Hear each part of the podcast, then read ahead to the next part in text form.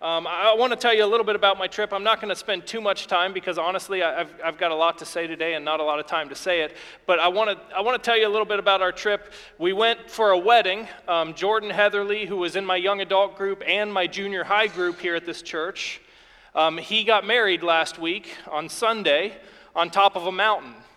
And so the, that week before, Megan and I flew to uh, Seattle and we spent a couple days there, and then we drove up into Canada and we spent about four days in one of the most beautiful places on earth. It was a place called Squamish. And it just mountains and water, and I mean, it was just an amazing time. And, and one of the things we did that I'm, I'm super proud of, I'm not trying to brag too much, but one of the things I'm super proud of is that we climbed a mountain, which was pretty cool. How many of you look at me and say, that guy's a mountain climber? Thank you. Yeah, my wife feels the same way. we got up, actually, we got there on, uh, on Thursday evening, and our first thing was this welcome dinner. And, and the welcome dinner was at this restaurant, and, and that re- restaurant had big windows, and it looked out at what they call the captain, or no, the chief, I'm sorry, the chief.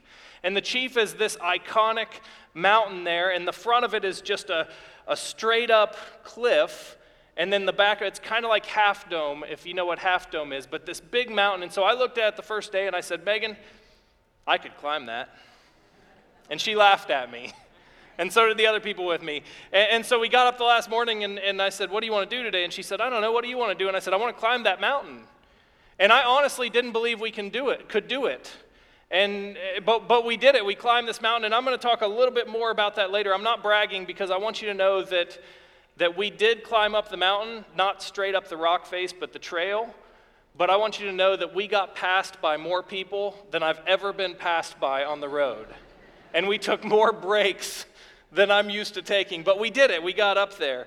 Um, but, but one thing I want to talk about is, is traveling. And, and if you know me, I, I like getting up here and talking to you guys, I like preaching. I'm not really an upfront person outside of preaching. And this is going to sound really bad, but I don't really like to be in big crowds.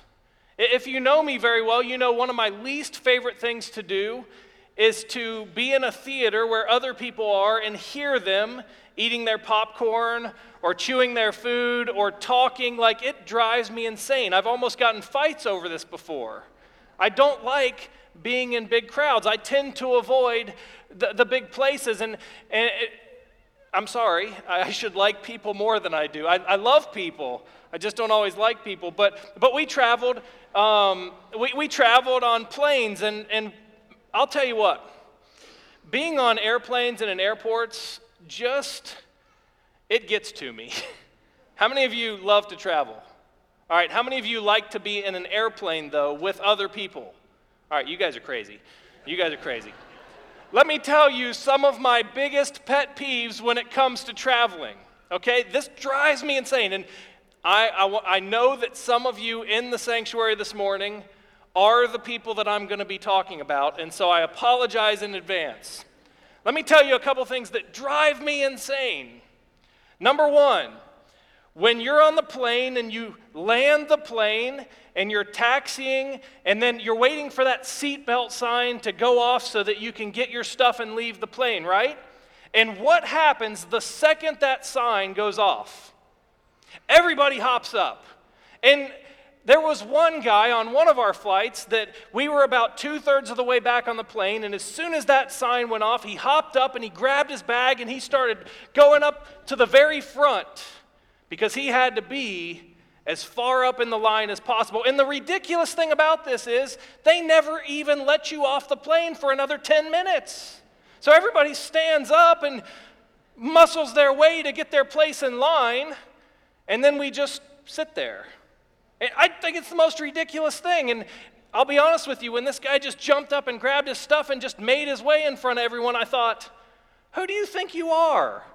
Wait your turn we were getting ready to get off, and all these people just start piling by us, and I'm like, who do you think you are? Wait your turn. Another thing that drives me nuts is when you're going to the baggage claim to get your baggage. And all of a sudden, what do people do at the baggage claim? It's like It's like thirsty animals going to water. They're, they get right up on the baggage claim and lean over because they've got to be the first one to get their eyes on the bag, right? Oh man, it drives me nuts. Could we just all back up so that when we see our bag, we can walk up and get it and not block everyone else, right? We got on the last plane, and somebody thought it would be a good idea to bring their food on the plane. No problem, bring your food, unless you're eating fish. That's disgusting. I don't want to smell the fish the whole time we're flying in the plane. We had a four and a half hour flight, and I had to smell this person's fish. It's terrible. Traveling just, oh man, it, it raises my blood pressure. And it brings something to light to me, and, and I'm sorry, if you're one of those people, I'm sorry for the people around you. But traveling brings something to light that I think is true of all of us, and that's this we tend to think and operate as if the world revolves around us. It, all you got to do is get on an airplane, go to an airport, get in your car, whatever. We tend to think and operate as if this whole world revolves around us. Today we're going to be talking a little bit about this because I think we do this in our faith as well, but we tend to think and operate as if the world revolves around us. And here's the problem. Here's the problem. It doesn't. I hate to tell you this today. I've got bad news, good news today. I hate to tell you this bad news, but the world does not revolve around you. One of the cool things about this wedding that we went to is we took this gondola ride up a mountain. I mean, it was kind of scary. It was straight up and glass all around. And up this mountain, we got to the very top, and this wedding happened on a little platform overlooking this whole valley and the water and the mountains, and it was high up. And one of the things as we were riding up there and as we were standing there in this wedding is I looked out and I saw all of these evergreen or pine or whatever kind of trees they have there, all of these huge trees, probably 50 feet tall. And to me, where I was, they looked like just a row of ants. And I sat there and I thought, man, I am tiny when it comes to the grand scheme of things. We climbed up to the top of this mountain. Did I tell you I climbed a mountain? I climbed a mountain. Yeah, the chief. It was cool. We climbed up this mountain. And I got to the top, and I was quickly reminded at the top that this world does not revolve around me. In fact, I, am not one for heights. And we got up to the top, and it was kind of this big, like dome like rock. And there were places you could walk up and get closer to the edge, but like I said, the front of this mountain was just straight down. And so I didn't get that close to the edge. Here's the thing we can think the world revolves around us all we want, but one false step on the top of a mountain, and it's over. In fact, on the way to climb that mountain, I Googled it just to see what it was all about. You know what the first thing that came up was? A story of somebody who was climbing the mountain and fell off and died. See, we tend to think that the world revolves around us, but the truth is, we are pretty small and and pretty tiny. We're kind of peons in this great big world. And the truth is, one false step on a mountain, we'd find out pretty quick that the world doesn't revolve around us. And I want to take a look at the creation story because I just want, I really want to pound this into your head today that the world does not revolve around you because if I fly with you, I don't want to have to deal with these things, right? So let's look at the creation story Genesis 1 1 through 2. It says, In the beginning, God created the heavens and the earth. Now the earth was formless and empty. Darkness was over the surface of the deep, and the Spirit of God was hovering over the waters. So in the beginning was what? It was me, because the world revolves around me, right? No, in the beginning was God. The Father, the Son, the Spirit. And in creation story, we see that this world started through God not through me. And then we fast forward down to verse 26. It says, Then God said, Let us make mankind, this is our part, let us make mankind in our image and our likeness, so that they may rule over the fish of the sea and the birds of the sky, over the livestock and the wild animals, and over all the creatures that move along the ground. So God created mankind in his own image. What day were we created on in creation? Day six. All right. So in the beginning, God created the heavens and the earth. And on the sixth day, here we come. But we tend to think that everything revolves around us. Now, the sixth day isn't bad. I mean, we are a big part of this, but the world doesn't revolve around us. And I understand why we think that, because all the commercials you watch, all of the people you talk to, all of the things around you make it seem like everything's about you. I even, I know I've talked about this before, but Saved by the Bell was one of my favorite shows growing up. And in Saved by the Bell, the main character, he could literally call a timeout on everything and everything would stop and he could continue on because the world revolved around Zach Morris, right? But it doesn't. In reality, the world does not revolve around us.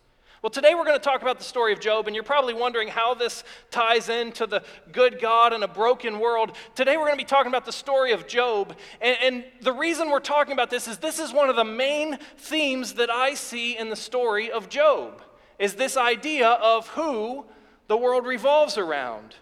And, and I want to be honest with you about something today.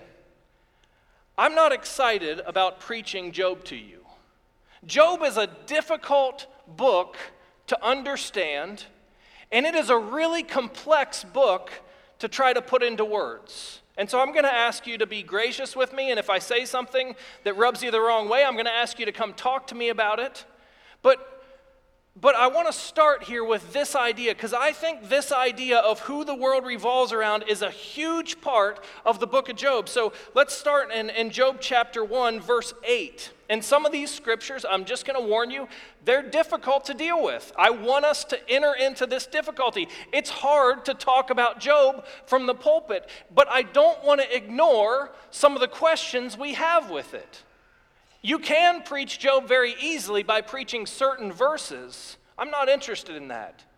Today, I want to get into the depth of what this is all about. And so let's start in chapter 1, verse 8. It says, Then the Lord said to Satan, Have you considered my servant Job? There is no one like him on earth. There is no one on earth like him. He is blameless and upright, a man who fears God and shuns evil. So God is bragging on Job. Hey, check out my boy Job, he's a, he's a righteous man. He fears God. Like, check this guy out. But listen to this next part. This part's difficult. Does Job fear God for nothing? Satan replied. Have you not put a hedge, of, a hedge around him and his household and everything he has? You have blessed the work of his hands so that his flocks and herds are spread throughout the land. But now, Stretch out your hand and strike everything he has, and he will surely curse you to your face. Verse 12 The Lord said to Satan, Very well then, everything he has is in your power, but on the man himself do not lay a finger. Now, I told you you can preach Job easily. That's by avoiding these verses. Because this is difficult. I'm going to be really honest with you today. I don't understand what's going on here with it seems like this is a game like god's like bragging about job and then allowing terrible things to happen to job. It seems pretty cruel to me. And i'm going to be honest with you.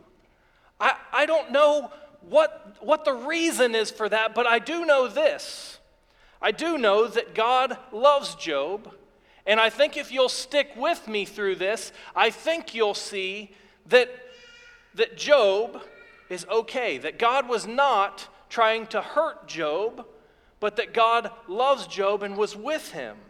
And so, so we see this, Job, verse 9, does Job fear God for nothing? God says, check out my boy Job. He, he loves me. He, he fears God. And Satan says, well, he only fears you because you make it really easy for him.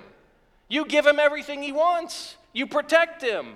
You bless him. Everything's good. And so the main question is brought out early on in chapter 1 Is Job's faith dependent on the world revolving around him? is his faith dependent on a God who caters to his needs? Do you understand what we're asking here? What Satan is basically saying to God is sure, Job's a good guy. You know why he's a good guy? Because you, you make it easy for him. And so the big question that's posed here in chapter 1 is Is Job's faith reliant on the way that God blesses him and makes it easy for him, or does he have true faith in God? That's the question we're going to be talking about here today. Essentially, the question is what is Job's faith really in? Is his faith in the God of the universe, the one who is over all and through all and in all, or is his faith in the God that caters to his every need? I told you earlier, I'm guilty sometimes of thinking that the world revolves around me, and I think one of the places that we do that is in our faith. I think one of the places that we do that is in thinking that God needs to take care of me, that this is about me. This is a huge question for us. It's something I want to ask you today. Is your faith in God based on who God is and the fact that the world revolves around God? Or is your faith in God based on the fact that God caters to you because the world revolves around you? Is your faith, put yourself in Job's place here. Don't, not all the way, because it wouldn't be fun to be in Job's place, but put yourself in Job's shoes here. In this question of, is your faith really in God Almighty, or is your faith in the, a God that caters to you? What is your faith in? Another way to ask this are we characters in the story of the Almighty God, or is the Almighty God a character in the story of us? I'm afraid way too often we, we exist and we operate as if God is a character in our story. But the truth is, the world doesn't revolve around us. So we'll see this question play itself out here. I want to jump towards the end of chapter 1 because Job is doing pretty well at first. So, so we have this discussion, and God says, Check out my boy Job. He loves me, he honors me. And Satan says, He only loves you and honors you because everything's perfect for him. And so he says, You know, take away that, and he won't love you and honor you. And God says, All right, he's in your hands. Do what you need to do, but don't kill him.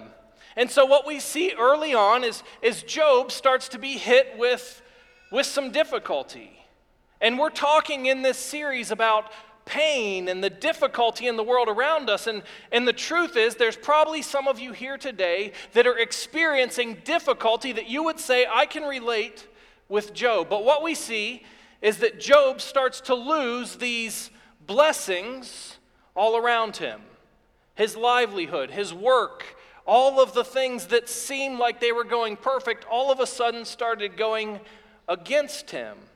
And at the end of chapter 1, verse 20, we see that Job starts out in a pretty good place. He says, At this, Job got up and tore his robe and shaved his head. That obviously isn't a good place, but what he says next is good. Then he fell to the ground in worship and said, Naked I come from my mother's womb, and naked I will depart. The Lord gave, and the Lord has taken away. May the name of the Lord be praised. That's incredible. If you lost all of the blessings around you, would that be your response?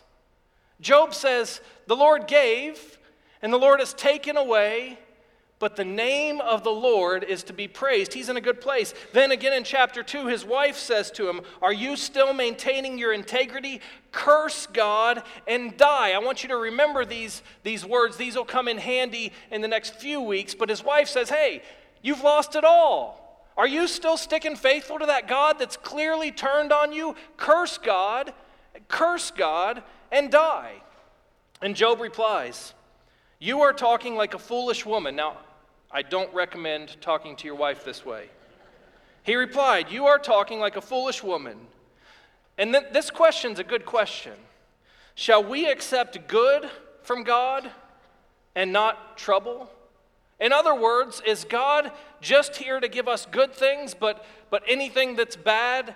Can we accept the good without accepting the bad? And so, once again, do not call your wife foolish. That's not a good idea. But Job, we see early on, is, is in the right place. He knows that bad things are happening, but he still praises God. Now, I want to take a second, and, and, and Dale asked a question last week that I think is so important. Why do bad things happen to good people? Why do bad things happen when it seems like we don't deserve them? And I am not the expert on this, but, uh, but I just want to take a moment and talk about that. I do not believe, and I thought Dale said this well last week, I do not believe that God tries to hurt us or does things to hurt us just to try to teach other people or other things. We make a huge mistake in the church of saying things to people that are struggling and people that are hurting, of saying things, and you'll see this later on, probably not this week, but next week in the arguments of Job, that you see things and you hear things in the church of, well, that was God's plan so that God could do this. Well, God caused that to happen so that this could happen. Listen, I think that is false theology. I do not believe that God tries to hurt us just to teach lessons elsewhere. I believe that God created us and gave us the ability to choose. And when Adam and Eve chose themselves over God, sickness and death and evil entered the world. And I think the things that happen today are results of our choices. Now, I'm not saying that if you are sick, it's a result of your choice. I'm saying that sickness and evil and death are the results of man, Adam and Eve's original choice to go against God. And so I do not believe that God is striking Job just to teach him a lesson. I don't believe that's what's happening. Now, I do want to say this God is God. And God does have the ability to do whatever God wants. That's kind of what we're getting at. But I don't think that's what's happening. So I want to make that clear from the outset. I don't think that this is all about just striking Job down to teach him a lesson. I don't believe if you're struggling today that you're struggling because God's doing that to you to try to teach you something. Here's what I believe. I believe that the things that happen to us are the result of sin and death entering the world through Adam and Eve and here's where I think the big difference is I think God works for the good in all things for those who love Him. So I think when bad things happen and when suffering happens, God is there. And God wants to work good. Not God causes it so that He can work good, but, but God allows the world to operate this way and things happen. And then God works for the good in those things. So you can suffer and God can bring good of it. You can go through difficulty and God can bring good of it. But it's important to know that I do not believe, and we do not believe, that God is trying to hurt us. I don't think this is about hurting Job. Then his friends come in. So we'll move on. Then his friends come in. And they start this debate, this discussion.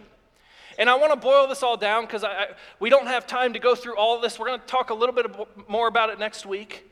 But basically, the discussion is this his friends say, Job, you have to have done something wrong because if you hadn't done something wrong, you wouldn't be suffering. In other words, his friends, and I think Dale touched on this last week, his friends had a cause and effect view of God and God's blessings. That if you are good, you are blessed. If you are bad, you are cursed.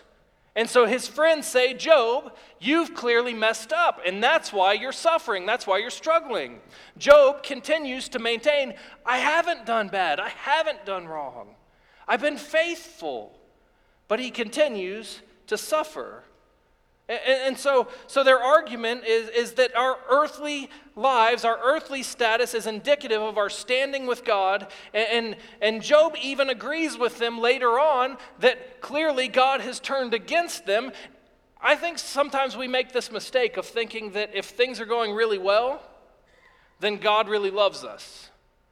But when things go poorly, when everything turns around in a negative way, that God has turned away from us and that God clearly doesn't love us anymore.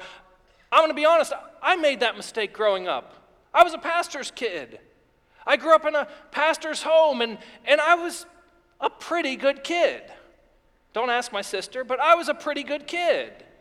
I felt like I did what was right most of the time. I wasn't perfect, I'm far from it. But I felt like I was good. I felt like I, I was at church every time I could be. I, I did everything that I could to do what was right. And sometimes I would get this mentality when things would go wrong well, God, what are you doing? I was faithful. I'm the one, look, those kids are the bad ones. I'm the good one. Why are things going poorly for me? What's this all about? Because we tend to think that God's favor and blessing has to do with the situations around us. But let me ask you a question really quick Does God owe us anything? Does God owe me anything? Because we tend to think that, that justice, and we think that, that God owes me justice for what happens. If I'm good, God owes me good. So I shouldn't suffer because I'm good, right? Here's, here's the bad news we've all messed up, and we all deserve bad. But, but that's not what it is. And so I ask the question Does God owe us anything? See, Job and his friends think that God owes them reward for their good behavior and punishment for their bad, and so they have this system, and they think there's consequences for their action, and everything around them is indicative of what God thinks of their actions. And I want to be clear there are consequences for your actions. If you do wrong, there will be consequences. And if you do good, I mean, Proverbs, there are plenty of scriptures that talk about this. Jesus even says things that if you will honor God, God will honor you. But does God owe us anything?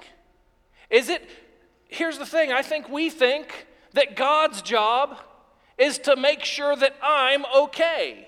That God's ultimate job up there is to make sure that I get blessed when I should be blessed and that I am protected when I shouldn't be. When, when I do the right things, that I'm protected from evil. Hey, God, where are you at?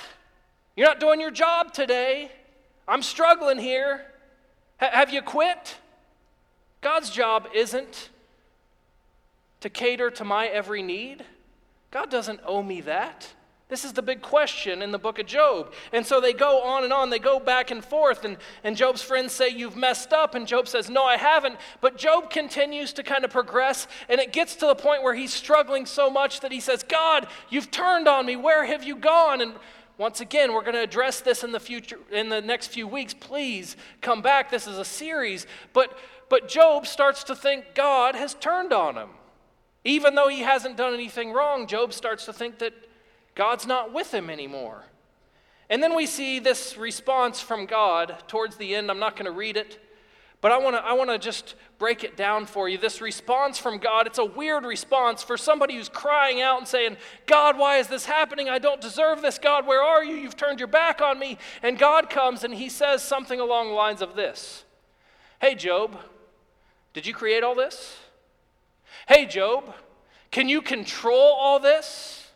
Hey, Job, can you control the wild beasts? Can you, can you tame Leviathan, is the, the sea monster that he uses, and, and Behemoth, this land monster? Can you control those? Hey, Job, did you, did you create this? Is this all about you? And I want you to hear Job's response. Job replied to the Lord, I know that you can do all things. No purpose of yours can be thwarted.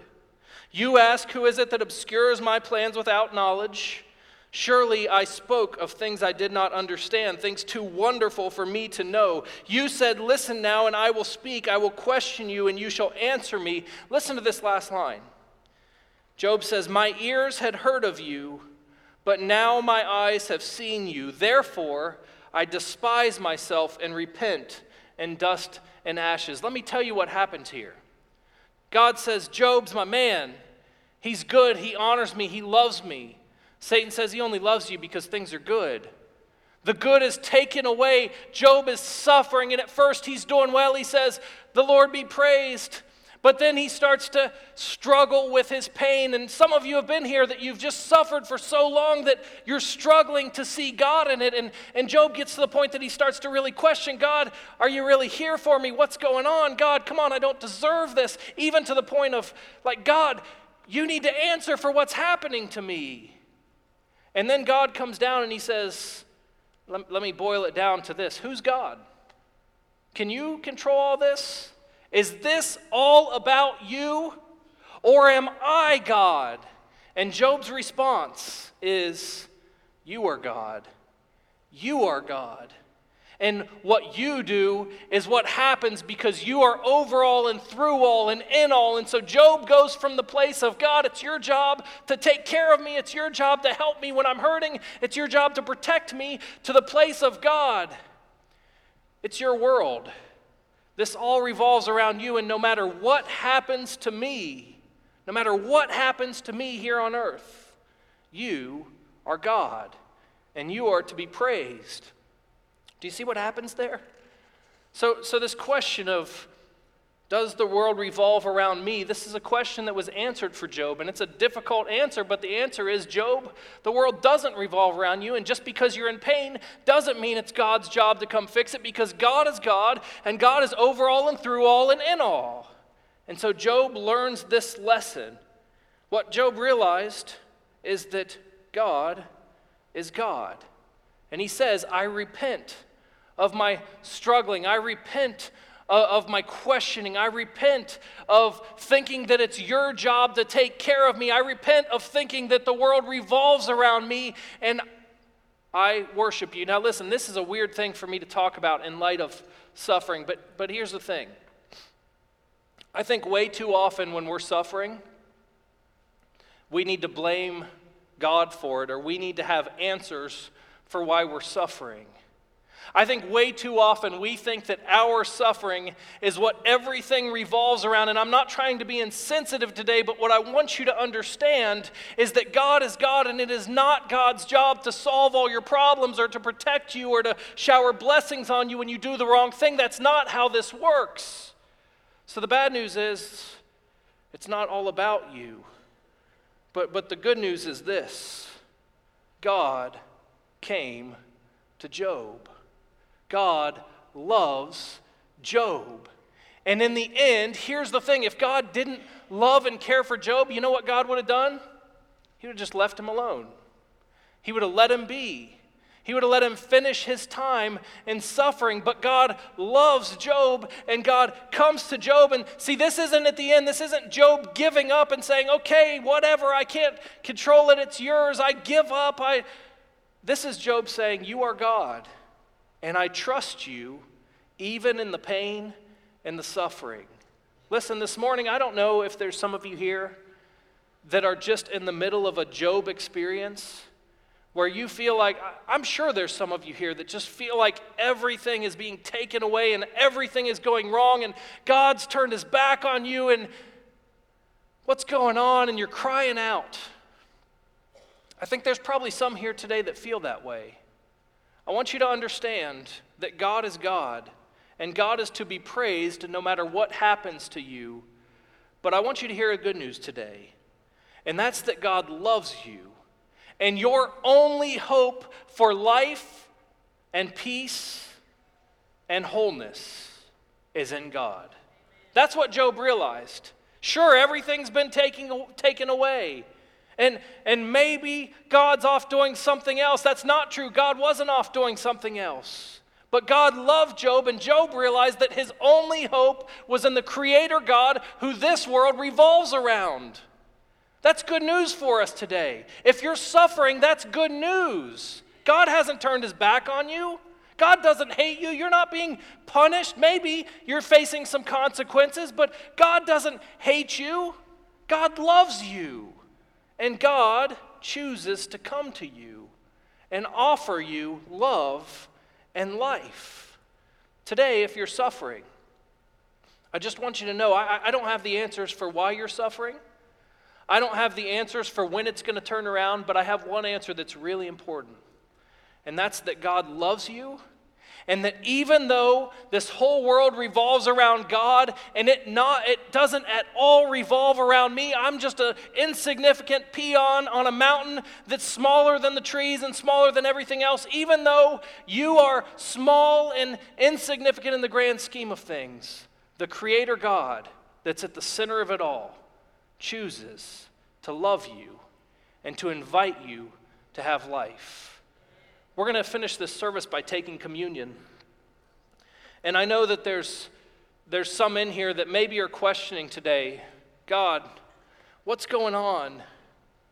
Why am I hurting like this? Why is everything being taken away? God, where are you? God, why is this happening? And, maybe some of you aren't there. Maybe things are going good, but I want you to understand today that the world does not revolve around you and that it's not God's job to take care of your every need and to make sure that things are good. But I want you to know that God loves you. And as we celebrate communion today, as we experience it, as we participate in communion today, I want you to understand that God has invited you to have life. If you're suffering today, your only hope for life is in God. If it's good today, your only hope for life is in God. And so we usually take communion, and a lot of times, once again, I think that we, we think of communion as being about us. This is what God did for us, this is about me. Today, I want you to think about it a little bit differently. And, and God did come for us. That's true. I'm not saying that's wrong, but I want you to think about it differently today. I want you to think about as you take communion today the fact that everything in this whole world revolves around God, and it's not God's job to, to help us, it's our job to worship and serve God. And so today, as we come and take communion, I want you to think about the fact that God is God and you are you. But then I want you to think about the invitation that God gives us. Because ultimately, Jesus came so that we could have life. In the beginning, God was there. The Father, the Son, the Spirit, this relationship, this love, this peace, that's who God is. And God invites us into this life, to this love, this relationship. I think about what I said earlier about one false step and you could fall off the mountain. Do you remember when Jesus was tested? Satan said, Hey, if you fall off this mountain, what happens? Angels catch you because this world revolves around God. But today, as we celebrate communion, I want you to understand that we are invited into life through Christ. That whether you're suffering and you're at the, the bottom of the barrel or whether things are good, the best thing you can do today is to come to Jesus and to worship God with what you have and to understand that your only hope is in the God Almighty, the creator of heaven and earth, that came to earth in the flesh to give you life. So the band's going to play a song. And, and we're to and we're to sing this song. We're to do communion a little bit different. As they sing, I want you to come. And I want you to serve yourself communion. I want you to take the bread and I want you to dip it into the cup. And I want you to understand that Jesus, who this world revolves around, invites you through his death and resurrection into life. And I want you today, today to offer everything you have your suffering, your pain, your good times, your family, your work. I want you to offer everything to the God who is over all and through all and in all. Father, as we take communion together, I just pray that you'll open our eyes to who you are. And I pray that we wouldn't have a faith today that's shallow and that's, that's based on our circumstances or what you're doing in good ways for us, Lord. But I pray that we would understand that you are the Almighty God. And I pray that we would understand that you've invited us into your story. And so as we take this communion, I pray that we would lay ourselves down for you. That we would be where Job was at the beginning there of saying, regardless, good or bad, the name of the Lord is to be praised. So we worship you today. In Jesus' name, amen. As they play, come, serve yourself communion, pray if you want, but understand that you are invited into the story of an almighty God that everything revolves around and give everything you have to God.